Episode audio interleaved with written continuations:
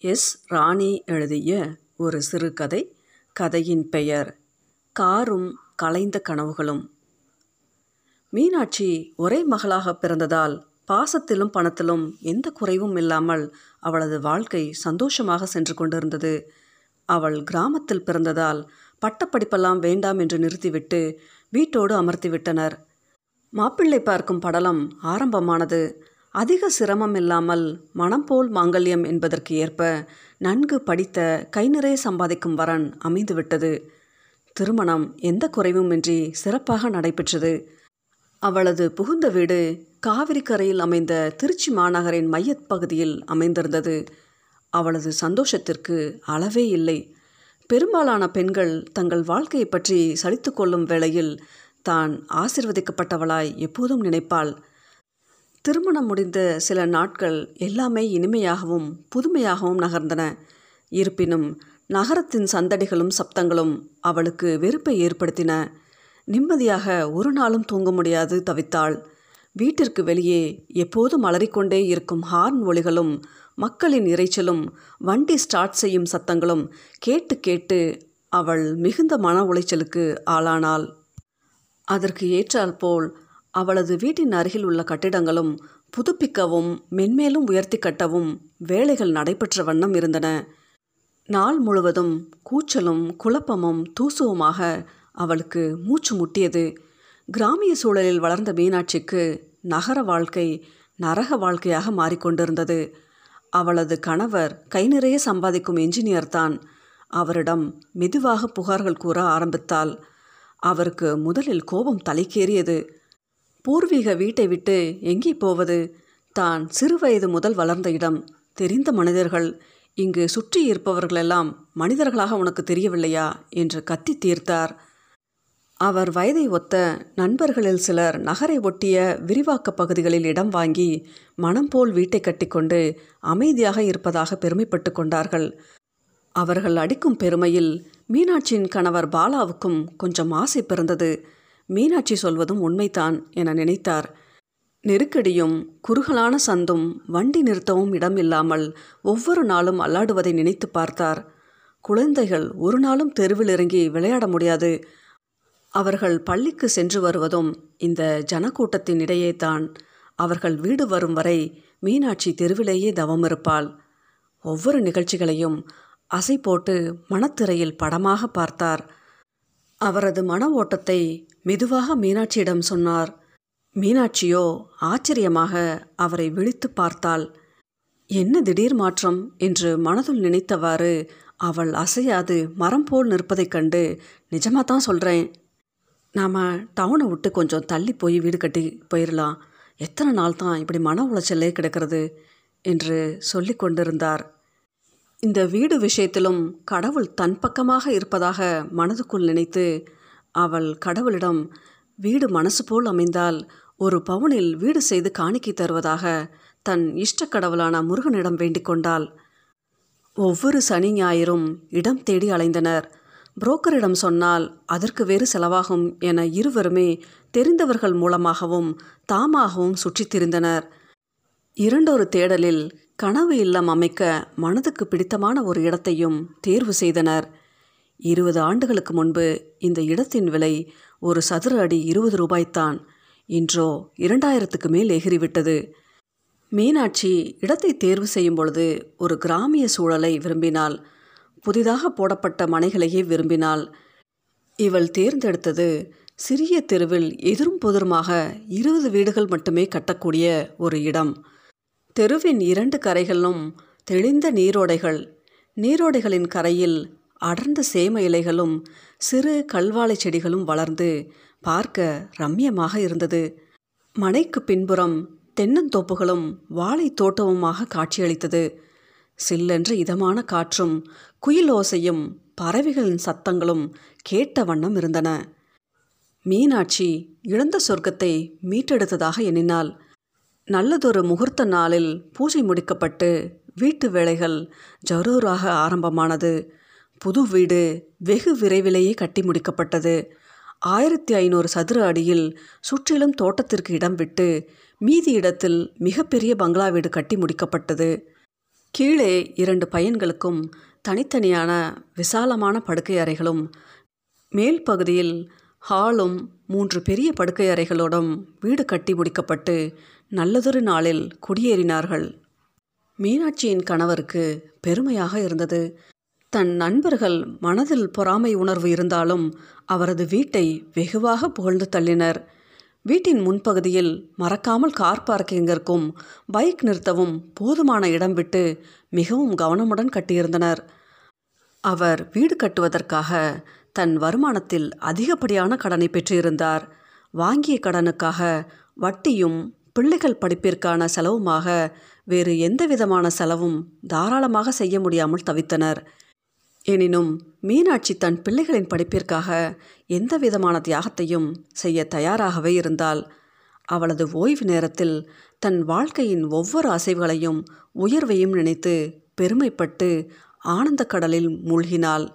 அவளது ஆசை போல் வீடு அமைந்துவிட்டது ஒரு பெரிய கார் வாங்கி நிறுத்த வேண்டும். ஆனால் இப்போது சரியான சமயமில்லை. பையனின் திருமணத்திற்கு சொந்த காரில் போய் பெண் பார்க்க வேண்டும்.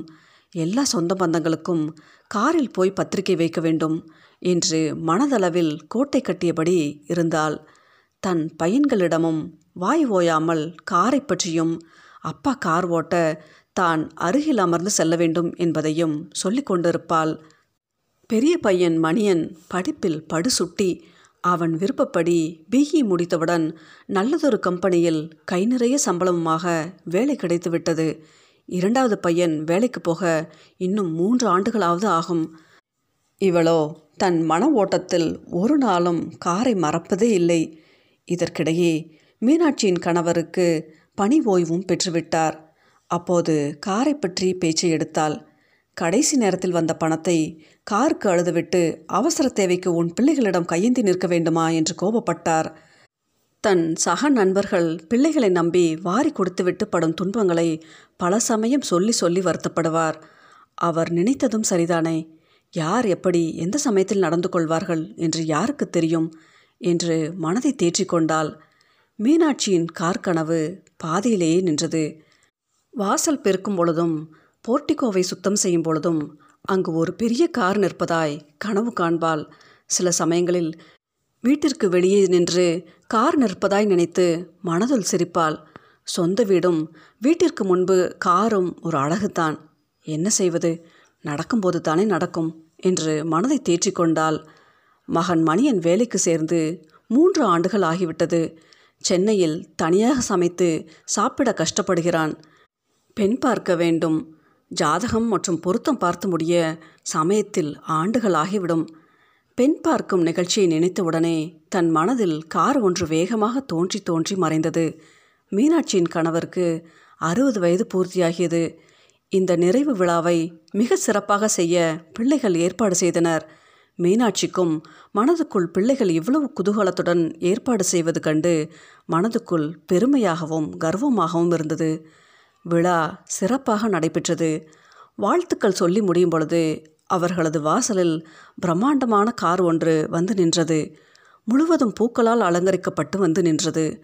அனைவரும் ஒன்றும் புரியாமல் எழுந்து நின்று காரையே விழித்தனர். மகன் மணியன் அப்பா அம்மாவிடம் காலை தொட்டு ஆசிர் பெற்று கார் சாவியை தன் தந்தையிடம் கொடுத்துவிட்டு காருக்கு அழைத்து சென்றான். காரில் அப்பாவையும் அவர் அருகில் அம்மாவையும் உட்கார வைத்து காரை ஸ்டார்ட் செய்தான். அனைவரும் கைத்தட்டி மகிழ்ந்தனர். மீனாட்சி மகிழ்ச்சியில் திக்குமுக்காடி போனாள். இரண்டு வருடமாக மகன் தன் சம்பளத்தை சரியாக தருவதில்லை என்று குறைப்பட்டு கொண்டிருந்தாள். ஆனால் தன் பிள்ளைகள் இவ்வளவு பொறுப்பாகவும் அன்பானவர்களாகவும் இருக்கிறார்கள் என்று பெருமையாக சொல்லி சொல்லி மகிழ்ந்தாள். அன்று விழா முடிந்து கூட்டம் கலைந்தவுடன் இரவு காரை நிறுத்தும் இடத்தில் நிறுத்த முயன்றபோது அவர்களால் உள்ளே கொண்டு வரவே முடியவில்லை. கடந்த இரண்டு வருடங்களில் இந்த தெரு முழுதும் வீடுகளாகி விட்டது. பெரிய பெரிய கட்டிடங்கள் பதினஞ்சு அடி தெரு இருபுறமும் வாசற்படிகளால் ஆக்கிரமிக்கப்பட்டு பத்து அடியாக சுருங்கிவிட்டது. மிகுந்த சிரமத்தில் உள்ளே நுழைத்து விட முடியாததால் வெளியே நிறுத்தி வைக்க வேண்டியிருந்தது. சிறிது யோசனைக்கு பின் மீனாட்சியின் கணவர் அவருக்கு தெரிந்த கொத்தனாருக்கு ஃபோன் செய்து நாளை உடனே வரும்படி அழைத்தார். மறுநாள் எட்டு மணிக்கெல்லாம் கொத்தனார் வந்துவிட்டார். பெரிய கதவினை இன்னும் பெரிதாக அளவெடுத்து கார் சுலபமாக நுழைய கேட்டின் வாயிலை பெரிதாக்கி பூசினார். வாயிலை பெரிதாக்கியதால் இரும்பு கதவிற்கு இடையே இன்னொரு இரும்பு பட்டை அடிக்க வேண்டியதாயிற்று. அடுத்த நாள் வேறு ஒரு நபரால் கதவு சரி செய்யப்பட்டு மாட்டப்பட்டது. இப்போது காரை உள்ளே செலுத்த முயற்சி செய்தனர். ஐந்து ஆண்டுகளுக்கு முன்பு அவர்கள் பார்க்கிங்காக விடப்பட்ட இடம் இப்போது போதாமல் காரின் முன்பகுதி இரண்டு அடி வெளியே நீட்டிக்கொண்டிருந்தது அவர்களுக்கு என்ன செய்வது என்று மறுபடியும் ஆலோசித்து வேலையாட்களை வரவழைத்தனர். கார் நிறுத்துவதற்காக சாலையில் இரண்டு அடி ஆக்கிரமிக்கப்பட்டு நீட்டி சுவர் எழுப்பப்பட்டது. இரும்பு கதவுகள் மீண்டும் அதற்கு ஏற்ப மாற்றி அமைக்கப்பட்டது. எல்லோரும் நிம்மதியாக தூங்க சென்றனர். மறுநாள் காலை எழுந்து பார்த்தபோது பாதி கதவு எடை தாங்காமல் கலன்று கிடந்தது. மீண்டும் மன உளைச்சலுக்கு ஆளாகி நண்பர்களுடன் ஆலோசனை நடத்தினார்கள். கதவின் எடையை சுவர்கள் தாங்க முடியாமல் விழுந்துவிட்டதாகவும் எனவே எடை குறைந்த கதவுகளை பொறுத்து தீர்மானித்தனர். மறுபடியும் இரும்பு வேலை செய்யும் ஆட்கள் வெல்டிங் மிஷினுடன் இரும்பு தகடுகளுடனும் வந்து வேலையை தொடங்கினர். கதவுகள் இவர்களின் விருப்பப்படியே பொருத்தப்பட்டது. எனினும் கதவுக்கும் தரைப்பகுதிக்கும் இடைவெளி அதிகம் தெரிந்தது. இரவில் பூனைகளும் நாய்களும் எலியும் சுலபமாக உள்ளே சென்று வந்தன. இதனை சரி செய்ய இரும்பு தகடுகள் மீண்டும் பொருத்தப்பட்டன. ஒரு வழியாக எல்லாம் திருப்தியாக முடிக்கப்பட்ட மனநிலையில் இரவு நிம்மதியாக படுக்க சென்றனர். அன்று வழக்கத்தை விட அதிகமாக மழை பெய்தது. மழையின் போது காரின் முன்பகுதி நனைந்து கொண்டே இருந்தது. பார்க்க மனம் பதப்பதைத்தது. ஒவ்வொரு சோதனைக்கும் தீர்வு கண்ட பிறகும் இறுதியாக காரில் நீட்டிக்கொண்டுள்ள முன்பகுதியை நனையாதிருக்க மேலிருந்து கூரை அமைக்க முடிவு செய்தனர். தகர வேலை செய்பவர்கள் வரவழைக்கப்பட்டனர். பொருட்கள் வந்து இறங்கின. ஒரே நாளில் மேற்கூரை அமைக்கப்பட்டது. இப்போது கார் மழை வெயில் இரண்டிலும் தப்பி பாதுகாப்பாக நின்றது. அடுத்த நாள் கோயில் சென்று வர காரை வெளியில் எடுத்தனர். கார் வெளியேறுவதும் உள்ளே வைக்கும் பொழுதும் தரையின் உயரங்களின் வேறுபாட்டால் சிரமம் ஏற்பட்டது. இறுதியாக கொத்தனாரை அழைத்து கார் எளிதாக இறங்கும்படி சாய்வு தளம் அமைக்கப்பட்டது. தினந்தோறும் புதிய புதிய பிரச்சனைகளால் காரின் மூலம் ஏற்பட்ட மன மகிழ்ச்சியை விட அவற்றை பாதுகாக்க வேண்டும் என்ற கவலையே மேலோங்கி எல்லோரையும் மனத்தளர்வு அடைய செய்தது. இதற்கிடையே மகனின் திருமணமும் ஏற்பாடாகியது. புது காரிலேயே பெண் பார்க்க பத்திரிகை அடிக்க ஜவுளி வகைகள் வாங்கவென்று மீனாட்சி ஏக தடப்படலாக காரில் வலம் வந்தாள். மற்றவர்கள் கேட்டாலும் கேட்காவிட்டாலும் காரை பற்றியும் மகனின் பெருமைகளை பற்றியும் புகழ்ந்து தள்ளிவிடுவாள். திருமணத்திற்கு சில நாட்களே இருந்தன. திடீரென்று தெருவில் அரசு ஜீப் வந்து நின்றது. அதிகாரிகள் கையில் கோப்புடன் நின்றனர். சில பணியாட்கள் தெருவை டேப் கொண்டு அளக்க ஆரம்பித்தனர். அவர்களை நெருங்கி விசாரித்தபோது புதிய சிமெண்ட் சாலை போட இருப்பதாக அறிவித்தார்கள். பதினஞ்சு அடி சாலை சரியாக இருக்கிறதா? ஆக்கிரமிப்புகள் இருந்தால் அகற்றி விடும்படியும் கூறிக்கொண்டிருந்தனர் மீனாட்சிக்கு ஒன்றுமே புரியவில்லை. காருக்கு வந்த சோதனையா? என் கனவுக்கு வந்த சோதனையா? என்று கலங்கி போனால் வழக்கமாக மிகவும் தாமதமாக செயல்படும் அரசு இம்முறை வெகு துரிதமாக செயல்பட்டு தெருவை அரை அடிக்கு உயர்த்தி சிமெண்ட் சாலை போட்டுவிட்டனர். பார்ப்பதற்கு அழகாகவும் மேடு பள்ளம் இல்லாமலும் அருமையாக இருந்தது. ஆனால் துரதிருஷ்டவசமாக மீனாட்சியின் வீடு அரை அடி பள்ளத்திற்கு சென்று விட்டது. மழை பெய்யும் போதெல்லாம் கார் வெள்ளத்தில் மிதந்தது. தன்னுடைய மகனுடைய திருமணத்தை ஒரு குறைவுமின்றி நடத்தி முடித்தாள்.